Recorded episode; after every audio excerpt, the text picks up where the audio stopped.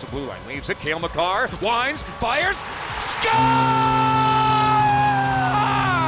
It's too good to be true, but believe it! Oh, hail Cale! Now Rubido, top of the near circle, pass far side, wide open net. What a save made by Philip Grubauer! Just outstanding stuff. I am Groove. And oh. Zadorov smash! oh my goodness! Yep. What a bone-crushing hit by Nikita Zadorov. And Howard Luck has no idea what day it is, what time zone he's in, and he is slowly making his way towards the bench. Hello, everybody out there in Avalanche Land. Welcome into another episode of Avalanche Talk, the Mile High Sports Podcast, where we talk all things Avalanche. Aarif, we've been doing such a good job of keeping this consistent. I'm proud of us. Pat, pat ourselves on the back. You and I have made a pretty good team so far here. Yeah, no, I'm, I'm actually glad we've been doing this. I mean, we kind of missed the day yesterday, but, you know, with a 1 o'clock game on a Monday, it sort of made sense to sort of wait till the end of this Red Wings game to record first. But I'm glad to finally be getting into that groove. Yep. So there you have it. Aarif is with me today as always now. It's kind of becoming a regular thing, yep. and it's gonna it looks like it's gonna stay that way. I am JJ Jerez, of course. Uh, we're here right after the Detroit Red Wings game. To kind of talk about that to start the podcast off. Look into the standings ahead of this kind of big break that the Avalanche have, and then we're to wrap up with a quick little convo post game that you had with Nathan MacKinnon. So stick around to uh, enjoy that. Hopefully, he says some good stuff. I yeah, haven't, I haven't heard it yet. um, so yeah, let's get into that uh, Red Wings game a little bit. I mean, it, it was a, a, an ugly game, I would say. At least the first half of it was. Uh, I guess overall, let's just get something started here. What's your overall analysis uh, on the Red Wings game today? It was one of those weird games where the Avalanche put up 18 shots in the first period, but you still thought they weren't really playing as good as they should. Their chances really weren't as dangerous as you wanted them to be. And then the second period came around and they just were firing on all cylinders. Every chance seemed to be a grade A opportunity. Jimmy Howard, who's got like an 880 goals uh, save percentage, suddenly was playing the best hockey of his career it seemed like but you know as the game went on it sort of got better and it's sometimes it's hard to wake up for these kinds of games especially coming out of a game where you're playing the St. Louis Blues first in the West and now suddenly you're playing the worst team in the league it's sort of sometimes it's a little bit harder to prepare for these kinds of games yeah absolutely especially behind this game what do you have you got a long break you got yep. the All-Star break then you got the bye week so there's a chance they maybe started that game looking past the Detroit Red Wings thinking wow, this is going to be an easy win. We won't have to do too much. In that first period, you could tell they were kind of, I guess, laying back a little. Yeah. You, you saw a little bit of carelessness with the puck. Um, it looked almost like the Avalanche were on a power play that whole first period. They were for a good six what, and a half six minutes. and a half minutes, but they ran, they dominated the pace of play like it was a power play. They were just getting some pretty good shots off, but it seemed like at first Jimmy Howard was about to have himself a day. Yeah, it really did seem like that. And I mean, in the end, he still made 40 something saves and had a pretty dang good effort, if you ask me, because, you know, at one point it was 3 to 1 Avalanche. And I remember looking at, you know, thinking back to some of the scoring opportunities and thinking it could easily be 7 or 8 to 1. But I mean, let's not sugarcoat it. The Red Wings are a very, very very weak team. Mm-hmm. They don't mm-hmm. have, you know, even when the Avalanche had their bad season, you still had the Duchenes and the MacKinnons and these promising players. You know, the Red Wings have a couple of those, but not as many as the Avalanche did. Their defense looks, you know, next to terrible, very Fedor Tyutin like, if you want to recall the Avalanche in 2017. Um, and they're missing Mantha and Athanasiou, two of their better goal scorers. So you take a thin lineup and make it even thinner. So, you know, it's expected that the Avalanche were supposed to sort of run the score and play a great game. You know, granted, Detroit did get those two late goals, but you know, Jimmy Howard did play pretty pretty good game, all things considered. And the Avalanche, you know, maybe weren't at their best, but at their best against the worst team in the league was still six goals and 46 shots. Right. The Avalanche were absolutely supposed to come in, take care of business. I mean, even the puck line was a minus, I think, 250 at one point. So everybody expected them to do it. At first, it was a little shaky. Good to see them finally getting it done. What I liked most is this was kind of the team that you saw be successful at the beginning of the season, where you had points chipping in from all levels of the team, right? I mean, you had uh, Matt Nieto getting a couple. You had Nathan MacKinnon bury some. You had even Ryan Graves chip in one. You know, all, all different aspects of the team were looking sharp tonight, except in my opinion, the goaltending. We can get to that in a second, Yep. but just talk a little bit about just how, how important it is, especially right now when they're kind of shaky on shaky ground, for all the guys to be pitching in. You know, I've noticed that for the last few games, the Avalanche's ice time has kind of been spread out, which not only in seasons past, but this season as well, we haven't really seen that. I know against the St. Louis Blues game, Ryan Graves, of all guys, led the Avalanche in ice time. He played exactly 21 minutes, and none of the forwards played over 20 minutes. So MacKinnon was hovering around 19 or 18, 18 21 was his exact number, and that was tied with Matt Calvert of all guys. So the Avalanche are sort of spreading that wealth around, trying to get all these other guys, you know, to break out of their funks, and we saw a little bit of that today. I mean, Burakovsky had another assist after scoring last game, or he put up two points against the Blues. Rantanen finally puts up another two points. I don't think people have realized just how quiet Rantanen has been. He scored a hat trick against New Jersey, and then over the next seven games, he had one assist, and that was last game. So he had six games without a point after a hat trick, and now he's got three assists in two games. So he's still sort of finding his footing, but it seems to be coming from all over the lineup. Even Zadorov was on the score sheet, Cole was on the score sheet. Obviously, that Graves goal. So the Avalanche really are trying to work to make sure that everybody gets that ice time and everybody sort of starts to pitch in. Zadorov was almost on the score sheet twice. I mean, you can almost Oh, give him the assist on that first Detroit goal, huh? Yeah, that was a very weak play. It seemed, you know, it's funny. I read the Avalanche's uh, game story on that, the game recap, and it said first goal, Dylan Larkin.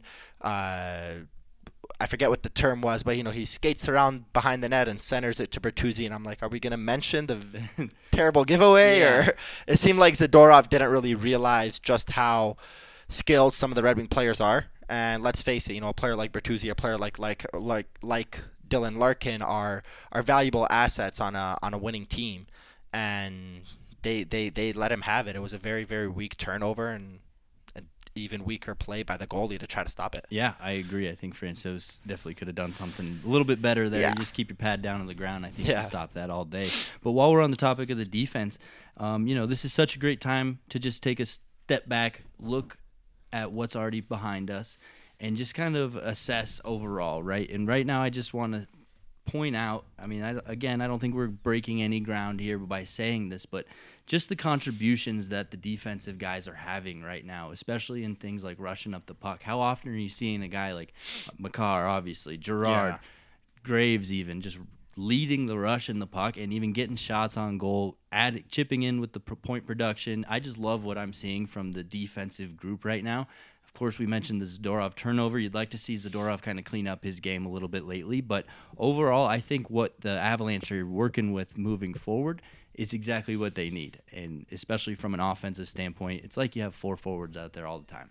Yeah, it seems like that, and I mean it's coming from you know seemingly every defenseman is having a great offensive season except for Zadorov, uh, and that includes Ian Cole. Ian Cole's got 23 points in 44 games. He only had 15 a year ago. His penalty minutes are way down. He's sort of taken on that role similar to the rest of the Avalanche, where it's just go, go, go. Last rush- I checked, he's second on the team in plus minus, which He's fourth in the league. So Ryan Graves leads the NHL at a plus 34. Then you got a couple defensemen in Carolina, and then Ian Cole's fourth. He's a plus 24. So it seems like it's coming from everywhere, and it kind of looks like Tampa Bay's team last year, where like literally everybody is on pace for 40, 50 points, and that's what happens when you have a high-scoring team like this. But I think Jared Bednar really is not being credited enough for what he's doing with this blue line in terms of that offensive production.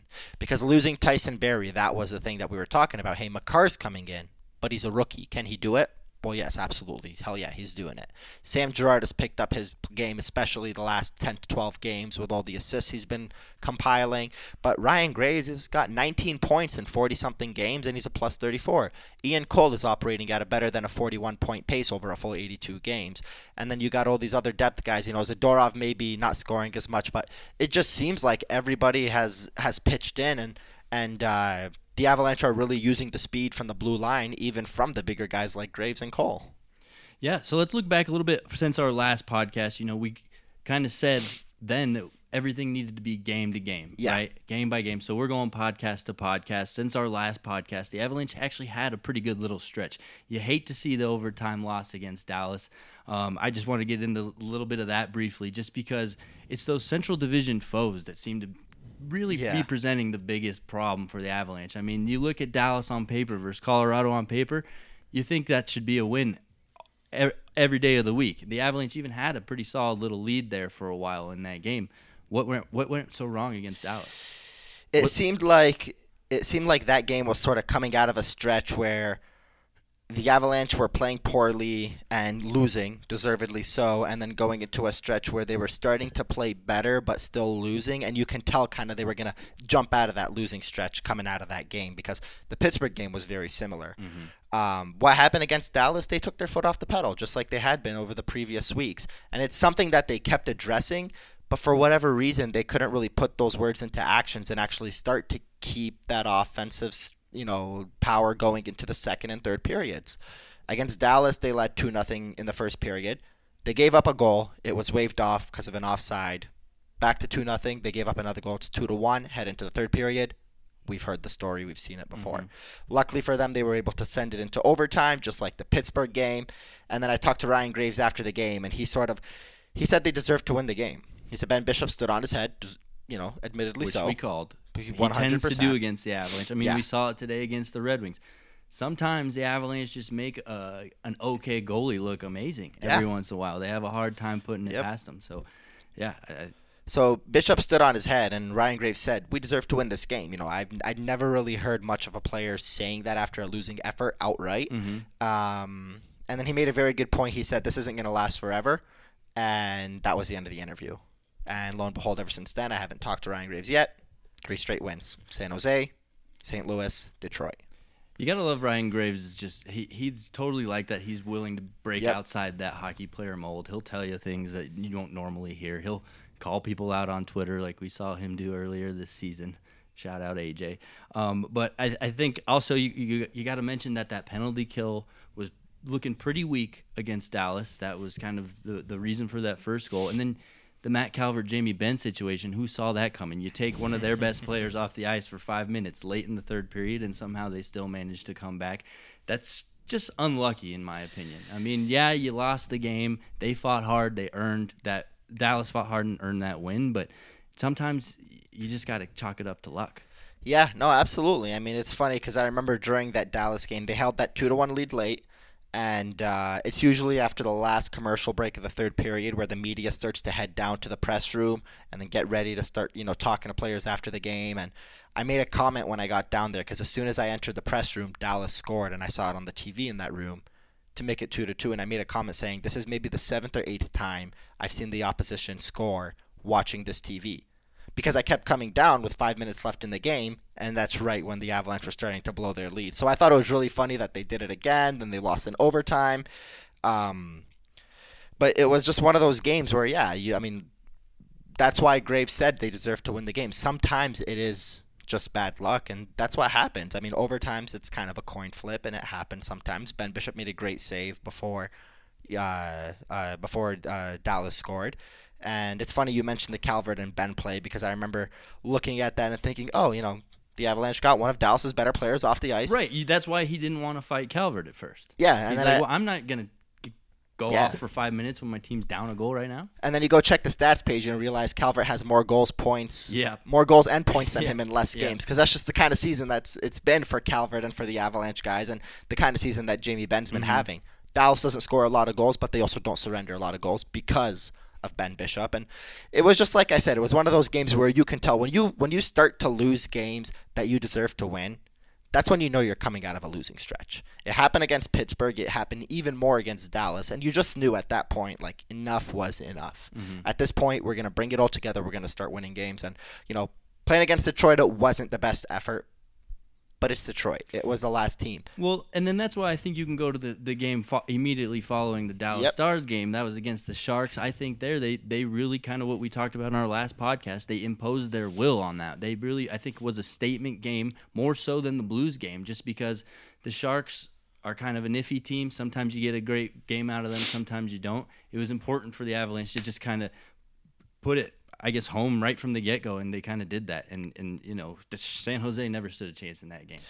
Not even a little bit. The Avalanche, uh, you know, probably the easiest shutout Grubauer's ever had of his career. Uh, he said after the Dallas game, I remember there was a very frustrated Grubauer in that locker room after the Dallas game and after giving up that game-winning goal, saying we are not playing consistent and that's why we're losing. He sort of he brushed off a lot of the you know the critics that were asking him how he felt about his game and sort of said we just need to play better as a team. Like don't try to single me out. We are just not playing a great brand of hockey. And then after the San Jose game, he said this was a consistent effort. I didn't really need to do much. And it's true, he didn't. He made 27 saves, but not many of those chances were dangerous. The Avalanche scored the first goal, and it just seemed like for the rest of the game, like you knew they were going to be leading and they were not going to give up this lead. And you know that carried over into the St. Louis game too. They they imposed their will on a team like San Jose, who's lower in the standings, as they should, and it really helped bring them out of that rut that I was talking about, where they were just losing games that they probably deserved to win. Yeah, absolutely. I mean, it, San Jose is not the team that they were last year, but I think Yeah. it's considering how long it had been since San Jose had seen Colorado, it was nice for Colorado to really say, "Hey, look, we are the better team here." Yeah. We probably won't be uh, seeing you again this time in the playoffs. So I like seeing that. Of course, we all like seeing the win against the Blues, right? I mean, Yeah. that's that's just the Avalanche coming out of this rut. I think right there, that's a living symbol of it. What went so well for the Avalanche? I mean, again, right from the get go, they seem to be kind of feeling it. I said it before, but against St. Louis, they kept their foot on the pedal. Mm-hmm. That was a very, very hard checking, fierce battle of a game. It was very St. Louis brand of hockey. And for the first time this season, I saw the Avalanche, who are a speed and skill team, play a physical brand of hockey, and they gave it to the Blues at their own game. It was interesting to And it was too. refreshing. The uh, the afternoon game mixed with just kind of the intensity that that game brought. It felt like a playoff. It game. was very much so. I had flashbacks to playoffs. It was a very it was very much so that kind of a game and that's the way the Avalanche wanted to approach this game. This is the team leading you in the standings. At the time they were up by 10 points and they were the only team in the Western Conference leading the Avalanche. Despite all of this losing stretch we're talking about, the Avalanche are the second best team in the West and still a top 5 or top 6 team in the NHL.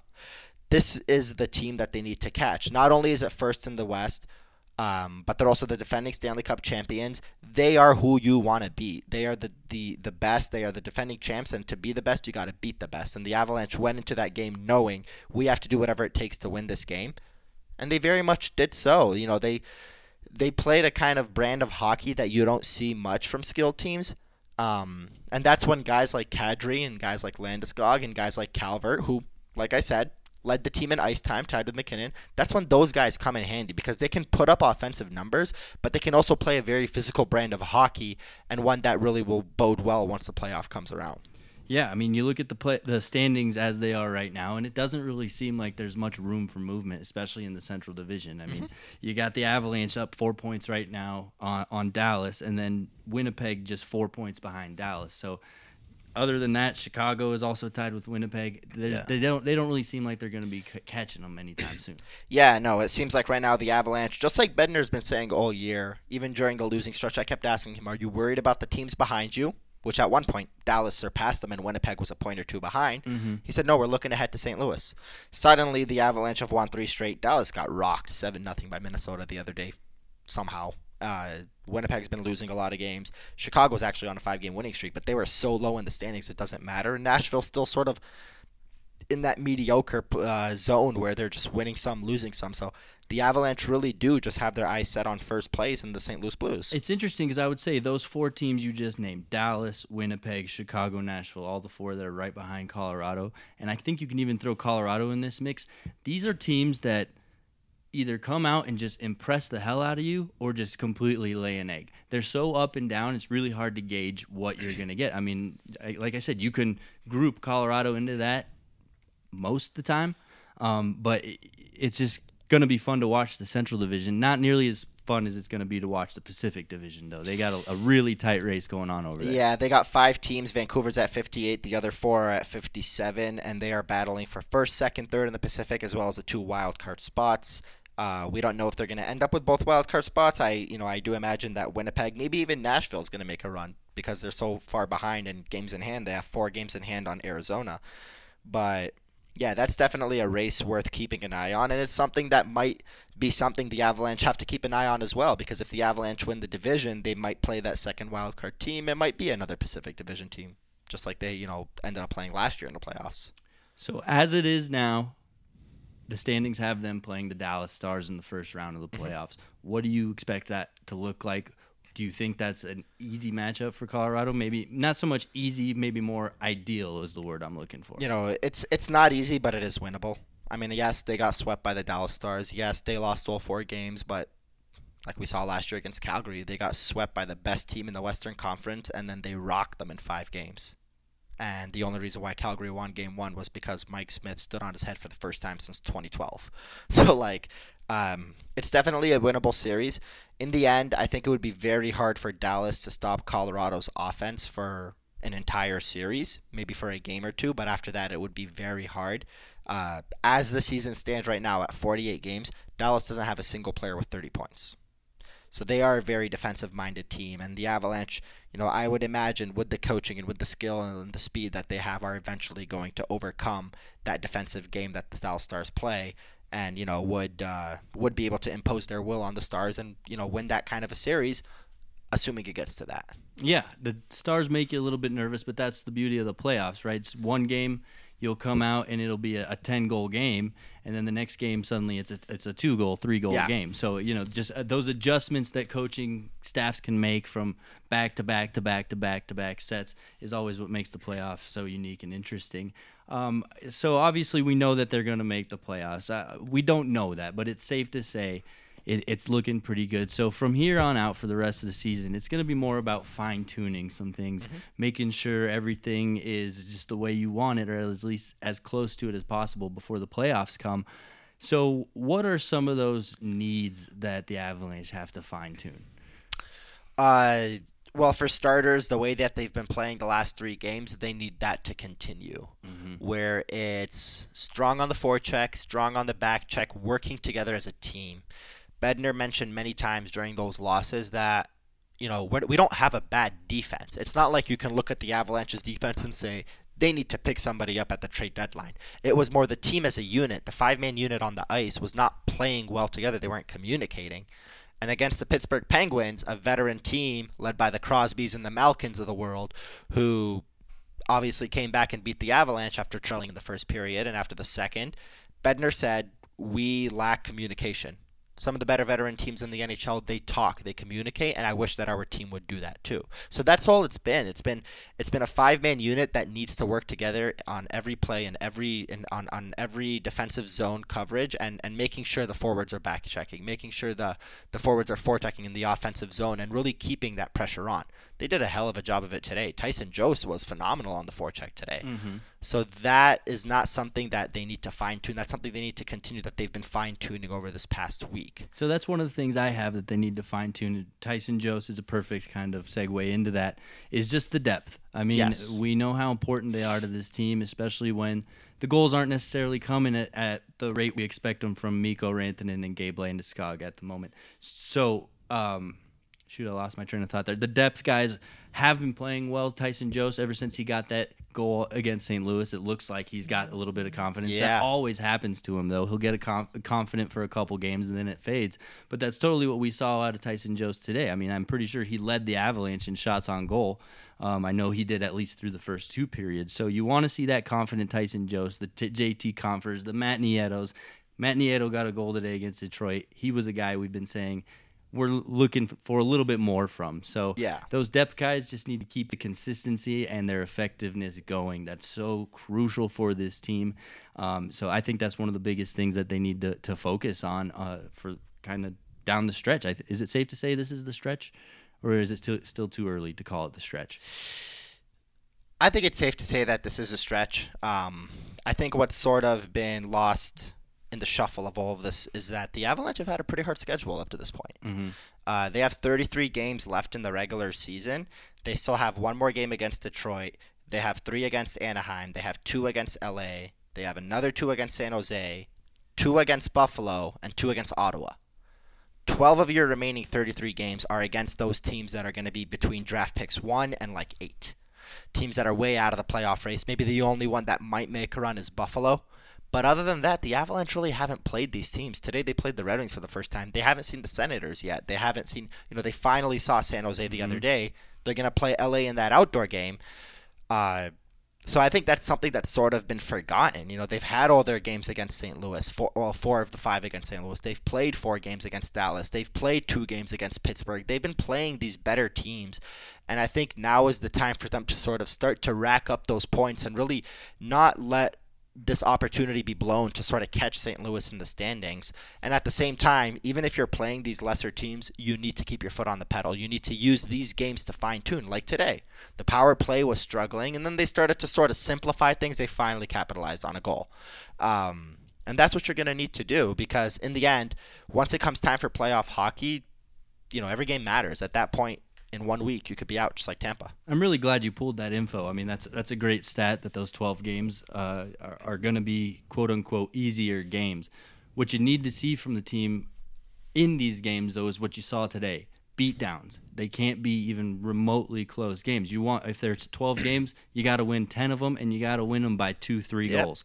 And that that's the team you need to be because you don't want to be facing these weak teams. They soften you up, and suddenly you know you're used to this slower, softer version of hockey heading in the playoffs. So if they're going to be clicking and firing on all cylinders, they're going to have to be beating these teams down. Yeah, for sure. And I think it's sort of you know something that we don't really take into account when you look at something like that is just how physical this beginning of the season has been for the Avalanche. When you're playing these better teams every single night, it's sort of it's hard. It's you know it's they're hard hitting games. You know, game number 48 of the season was that St. Louis Blues game, and that was a you know, like we said, a playoff atmosphere type of game. So then you start to go into games like today where you're sort of able to keep the foot on the pedal a little bit, fine tune, work on some things, and not be as stressed, as nervous, and play a physical brand of hockey and that's going to be very important.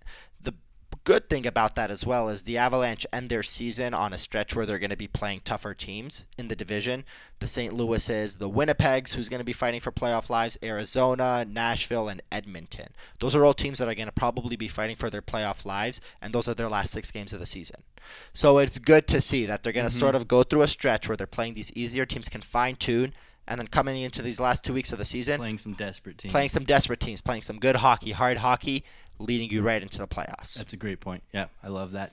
Another thing I think that needs to be kind of, uh, I guess, just kicked up a notch is the goaltending.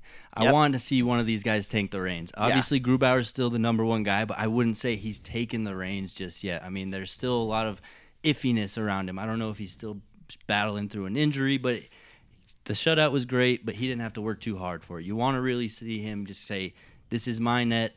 When we have a big game, there's no question who's going. Because what I saw from Francouz today, I love Francouz. I've been pounding the table for Francouz since he got here. But that shows me that there's still a lot of weakness in his game, especially if he's not seeing those consistent shots he needs to be able to be, you know, that, that goal from Larkin in the third period. You pointed yeah. out that was the first goal from, or the first shot on goal from the Red Wings all period. I think that came 12 something yeah. left in the in the third period. So yep. he needs to be able to get to that NHL level of just being hot all the time. And I haven't seen either of these goalies be able to do that yet. Yeah, Francouz has really lost a lot of confidence. Today was his first win since December 23rd against Vegas on the road.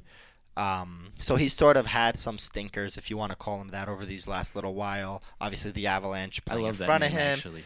Yeah, stinkers. the Avalanche playing in front of him haven't done the best job either. Grubauer, I think this is the time for him. He's sort of his his demeanor. I'm telling you, ever since that Dallas game where he sort of brushed off all the critics, it was kind of like everybody needs to chill. I'm gonna take this. Mm-hmm. I'm gonna handle it, and people didn't know whether to criticize him for his comments or really just, you know, it was basically a put up or shut up moment for Grubauer. And yeah. he came up and he put up a shutout, and then he put up a victory against the best team in the Western Conference in regulation. So I think this is going to be the time for Grubauer to really take the reins. Yeah. Uh, this is about the time when he started to take the reins from Varlamov last year. He went on that crazy run in March, but it is going to start now. And Grubauer, you know, if you want to win playoff games, between the goalies that the Avalanche have in the system right now, these two and the guys in the minors, Grubauer is going to be the one to do it. Well, what was the question surrounding Grubauer the whole time? It was, can he do it for an entire season? Well, this next 33 stretch is kind of where he, yep, you know, transgresses that that that mark, right? Yeah. So um, it's balls in his court. It's time for him to put up or shut up, just like you said, and it's prove it mode for him. Is this are you capable of carrying a team for this whole season? Because now's your time to shine. It's a uh, it's it's basically go time for Philip Grubauer from here on out. So let's keep a heavy microscope on him, both on this podcast and just as Avs media and fans alike. Let's be let's be let's be hard on him because this Yeah. is this is the time is that he time. needed it. Yeah. he's he's played 29 games and Francouz has played 20. I don't think anybody expected it to be that much of a split Mhm. at this point of the season. And then obviously you have a couple with uh, Antoine Bibeau and Adam Werner in there, but I think over this next uh, 33 games, you should expect probably about 20 to 23 starts for Grubauer. And for his sake, you want to win about 16 of those games. You no, want I'm going to expect that. Yeah. Because that's who he was brought in to be. That's who Yep. he's supposed to be, and he's com- he's told us all that with more playing time, I'm going to be better. So here Yeah. it is. Prove it. You know. I mean, at this point of the season, he's 14, 10, and 4. He has a 9 10 save percentage and a 282 goals against average. Those are all below his uh, career numbers. Those are actually below what he had a season ago with the Avalanche when uh, he had a 264 goals against average and a 917 save percentage. So if he wants to get back to that level, he's really got to take the reins. And I think for him, the- you know the magic number, the number that he really wants to hit to sort of prove that he's a starting goalie, is to reach that 30 win mark. Mhm. He's at 14 right now. He's going to need 16 more. Um, you know, but 14 wins, all things considered, in 29 games is not a lot. Especially on a team that has a plus 36 goal differential and is second in the West and sixth in the NHL. 14 wins in 29 games is not a good season. It's kind of, you know, it's got to be relative to your team. I was actually joking about it in the press box earlier today. Yeah, Jimmy Howard coming into this game on a very bad team is 217 and 2. Now he's 218 and 2. But their backup goalie, former Av, Jonathan Bernier, all things considered, on a bad Red Wings team, he's 10 12 and 2. That's not bad for a team that has, you know, that's on pace to record 40 something points. Mm-hmm. So for a team that's on pace to put up over 100 points, 14 wins in 29 games is not that good.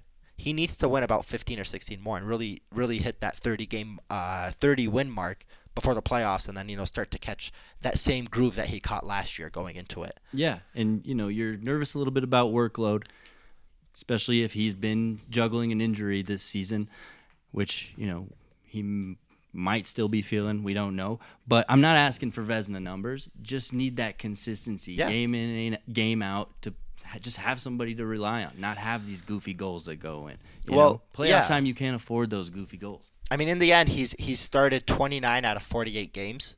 If he starts, what did we say there's left? 33 games are remaining in the season. If he starts 22 of the 33, so you know two thirds of the games, that brings him to 51 starts.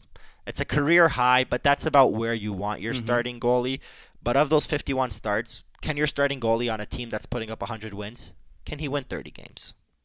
It's sort of something that you'll expect out of your starter, and it's sort of something that you hope for his sake be, and for the Avalanche's sake. Because going into the playoffs, you don't want to be juggling two goalies. That's not an easy thing to do in the playoffs. You want one guy to take the reins.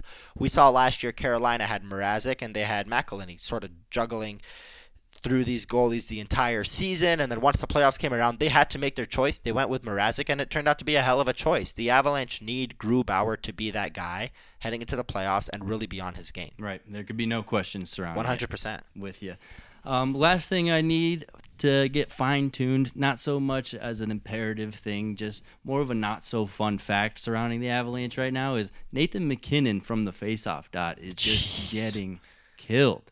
I don't know. I don't know how he was. He used to be a uh, over fifty percent face-off guy, and then in 2017-18 he evolved into one of the NHL's best, and he got better at literally everything, and then got worse at face-offs. He's become like a forty-two or some brutal number like that percent face-off guy. It has to be driving him crazy too, because you Yeah. know his mindset. He's a competitor. He wants to work on all things. I mean, Yeah. the dude shoots hundred bucks before anybody else steps on the ice. So it's got to be aggravating for him.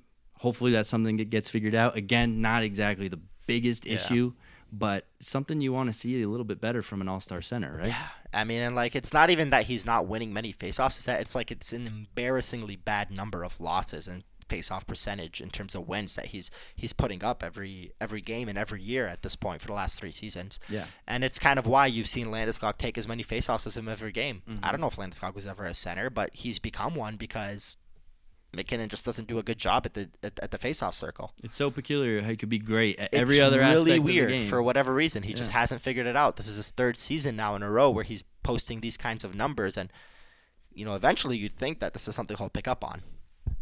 Yep, yep. So in terms of fine tuning ahead of the playoffs down the stretch here, that's kind of all I have. Anything you want to point out that needs to be tweaked, improved?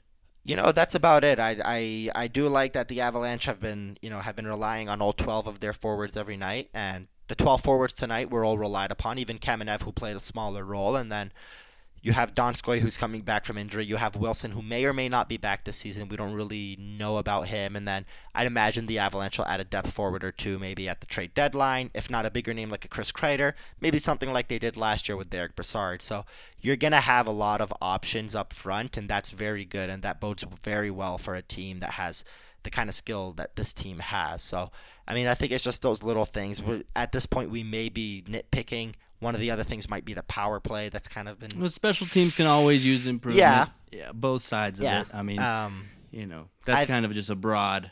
yeah, and I think that's what's playing a, a role in you know Rantanen having a bad season, and I do I do that. I say that using air quotes because he has 34 points in 33 games, which doesn't seem bad all things considered. But considering where he's been the last two seasons and the fact that he had 16 in his first 10, 34 and 33 is not really the best. Yeah, I think this break couldn't come at a better time for, For Mikko him. Rantanen. Um, 100%. It's going to be huge for him to take a step back, relax. You know, because I even I, we we mentioned on the last podcast how we've noticed him be Yeah. frustrated, visibly frustrated. Just get him I back to enjoying, today. yeah, just get him back to enjoying hockey and being that fun, happy-go-lucky guy he is in the locker room and at practice and on the ice. Yep. Quit No. slamming your stick and just start raising it in the you know, air in yeah. celebration. Do what right? you're good at. Um. Uh. Last thing before we get out of here, I wanted to get a look real quick. Hearing anything? You know, uh, I know you've got your ear against ear against the ground. Are you hearing any rumors in terms of trade deadline? Once we get back from this break, it's going to be one month to trade deadline, so that kind of stuff's going to be picking up. You know, the Avalanche are probably looking to be active. Anything you're you're hearing in terms of rumors? No, so in terms of rumors, there really isn't much that's being heard. I know at one point the guys on Sportsnet, Elliotte Friedman, mentioned that the Avalanche were definitely in on Kreider, and we've seen that the Rangers have been scouting the Avalanche heavily, you know, lately, and the Avalanche are scouting the Rangers, and it could be Kreider, it could be someone else.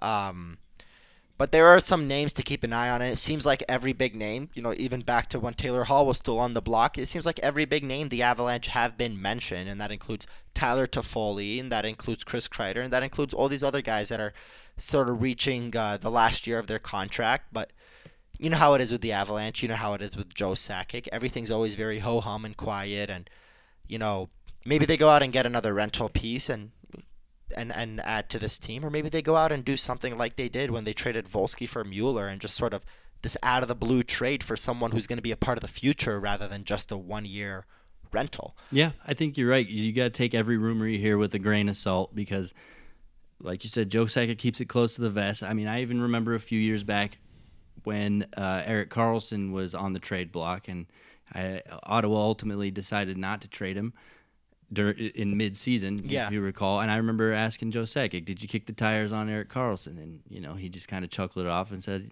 I kick the tires on a lot of things, you know. Yeah. Like I, I, You're a lot of conversations are You're had. always looking, you're always checking, and and he's not spilling anything to anybody. So. Yeah, and I just I don't know why I feel like we're gonna keep talking just like we did about Taylor Hall. We're gonna do the same thing about Chris Kreider. We're gonna do the same thing about Tyler Toffoli and all these obvious names, and then the Avalanche are gonna go off the board and do something Nobody completely out of the blue. Yeah. and it's gonna be some random guy where you're gonna look and be like, yeah, that makes sense. One that came to mind today watching the Red Wings, even though he wasn't playing, Andreas Athanasiou.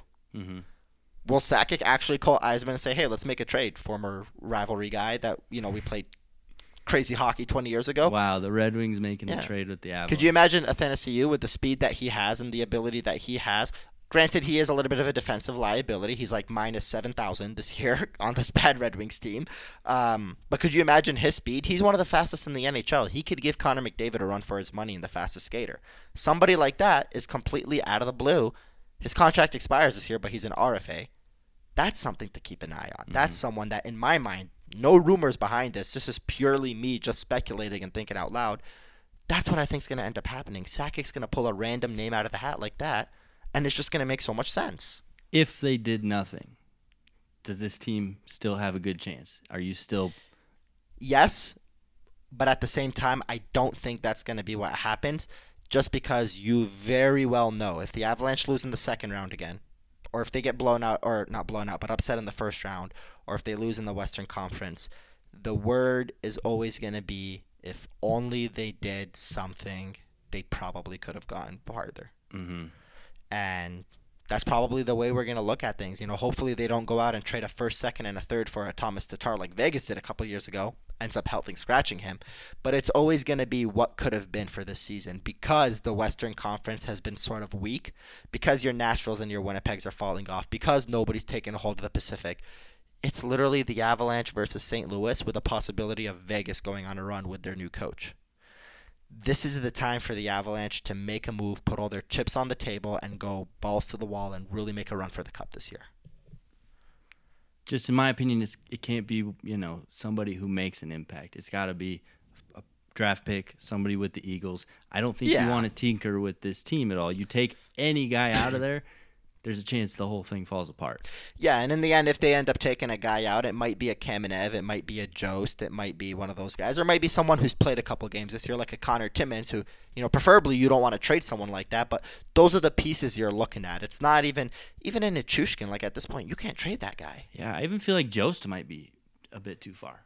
Yeah, I mean, honestly, it's it's getting to that point, but at the same time, you don't want to sort of, you want to make sure you're doing, you're doing enough to sort of give your team that extra spark that it needs. I mean, Derek Brassard last year was a pretty good pickup. I'm not gonna lie. I mean, mm-hmm. even even though he didn't provide as much offense as you wanted, it was still one of those things where you bring in a new guy, he joins the team, he scored in his first game against his former team, and like you just get that extra jolt from bringing in someone at the deadline, and that that might be where Tampa Bay went wrong last year. They didn't bring in a guy at the deadline to sort of come in and have that extra flair that you want out of someone. And I think it's very important to do that because, you know, especially let's use my example again. If you bring in a player like Athanasiou, who's playing on the Red Wings, who's stunk for the last three years, and he doesn't have the best relationship with them. It's a very Ryan O'Reilly with the Avs type of relationship where he held out of his contract, took him to arbitration, and things sort of went sour. He's probably not going to resign there. If he does, he's probably going to get traded eventually. If you take a player like that who has scored 30 goals in the past, is as fast and as skilled as he is, and has been stuck in this frustrating rut, and you put him on a team like the Avalanche, what do you think this kid's going to do? He's going to come in his first game and just go all in. He's going to mm-hmm. come in and put in a great performance and play a great game. And that's what you want. You want that Energizer Bunny, especially considering what I just said earlier is the Avalanche are playing 12 games against these lower teams. They're sort of going to go into cruise control. It happened last year. Rantanen had 70 points in 47 games last year. MacKinnon had 70 and 48, and neither of them hit 100. So you're sort of as the season goes on, you go into a lull. You need to bring somebody in, preferably from a team that's not in the playoffs. It's going to come in, get excited that he's on a team that can actually win a cup, and come in and bring that fire and bring that flair and energize the locker room. So I mean, at this point, you have to do a move just simply for that, just to make sure you don't go into the playoffs on cruise control. Mm-hmm.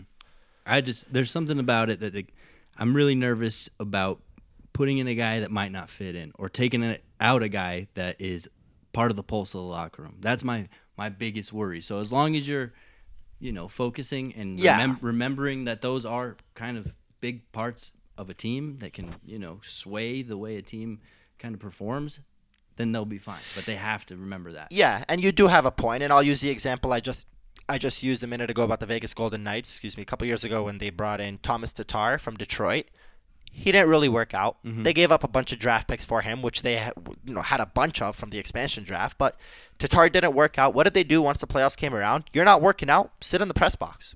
You're not going to ruin what we have going. This this team that came in a bunch of uh, cast-offs and nobodies that we got from everybody else through the expansion draft and through trading and they just said, you know what, Tatar, sit on the side. And if that's what ends up happening, that's okay. But you just don't want to be bringing in a guy like an Athanasi or a Toffoli or Kreider and giving up so much that when he's sitting on the bench, you're like, damn, that hurts.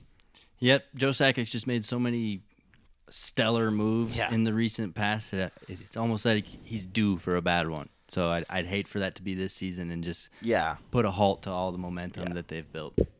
But no matter what happens, we'll be here to break down the trade or Yeah, no for trade. sure. And, And we'll be here to give three stars of the week, just like we do every week, and like we're going to do right now. Three stars of the week brought to you by me. Star number three.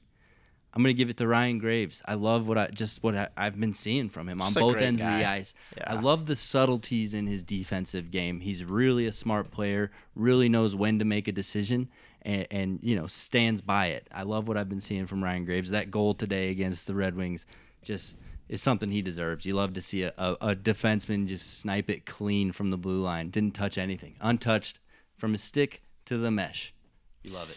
Yeah, he's he's just been awesome all season. You can see the evolution in his game, the confidence, and Bednar. Somebody asked Bednar in the in the post game today, is Ryan Graves basically a top two defenseman now? And he said, yeah, that's what he's been playing with us. He's playing with Makar, and he's playing a lot of minutes. I told you he played the most against the Blues, a very very hard opponent.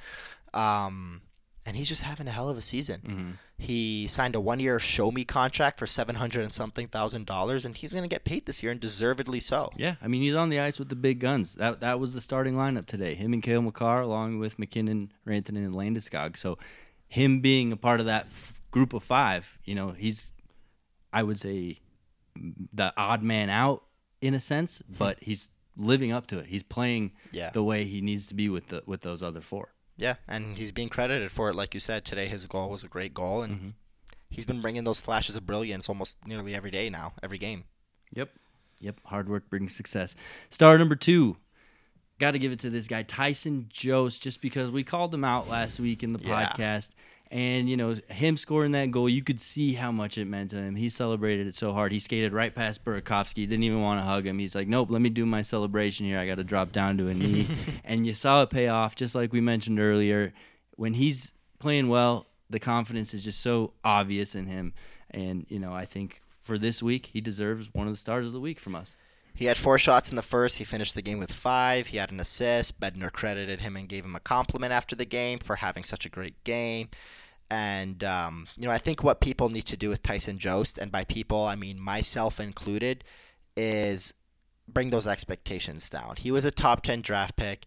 People right away were like, oh, this is the next Ryan O'Reilly, and this is the next Jonathan Toews. He's one of those full 200 foot uh, game centers that's going to score 60 points. And he was going to school at Nodak where Jonathan Toews played. And it was just, it made a lot of sense. Good Canadian kid, came from a great family, a lot of leadership skills. But when I see Tyson Jost, I think of Sam Bennett in Calgary. Sam Bennett was that fourth overall pick. He had all these expectations to be a top scorer. And he didn't really find his spot on the Flames until those expectations were lessened to something that's more feasible and reasonable.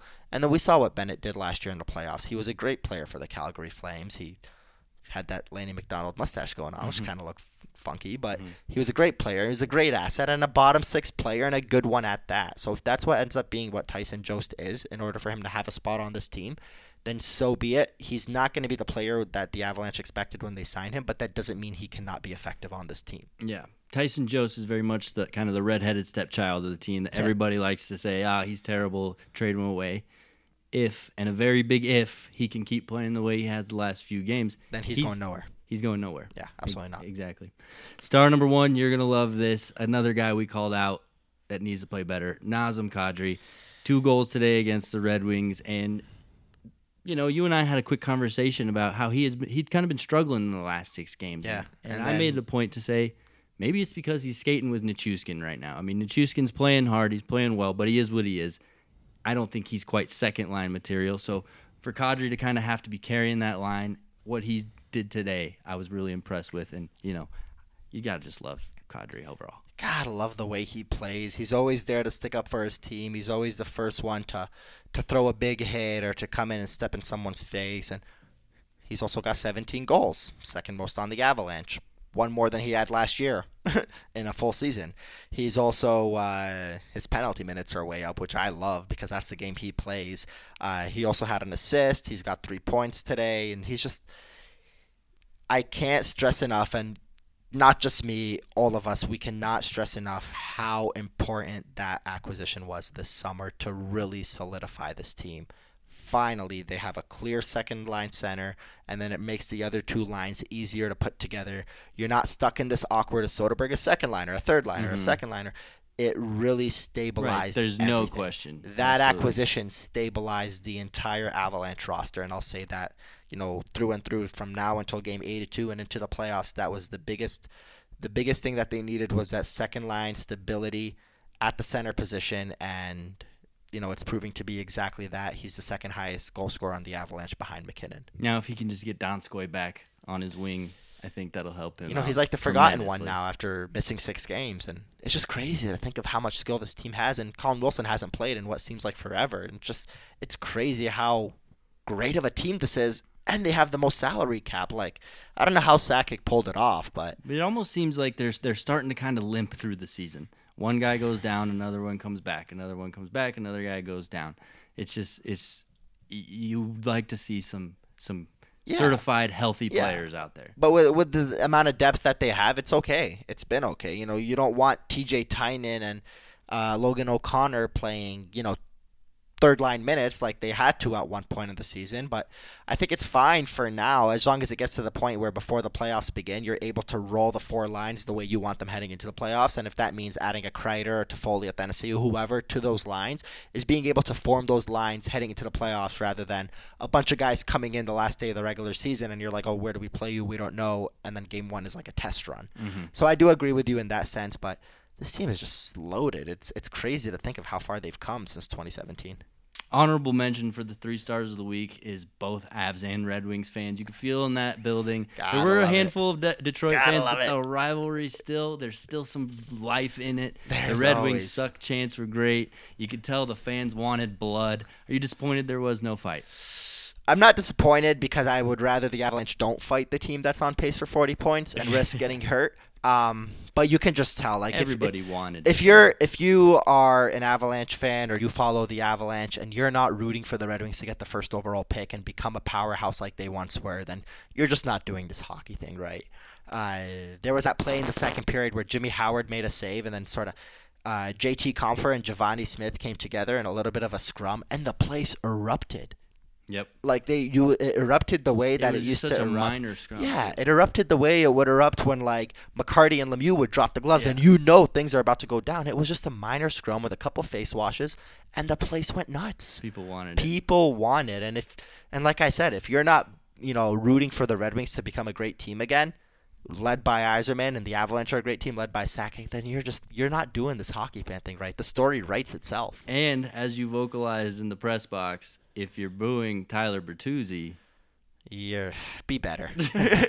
You're doing things wrong. People kept mentioning in my mentions that it's because of the little uh, The kerfuffle he had yeah, with, with Calvert, off the bench at that game. no, at, it's not. at that game at LCA last no, year. But it's not. no, but then I pointed out that the Avalanche at the end of the 28 season, 2018 season in March, they played Detroit.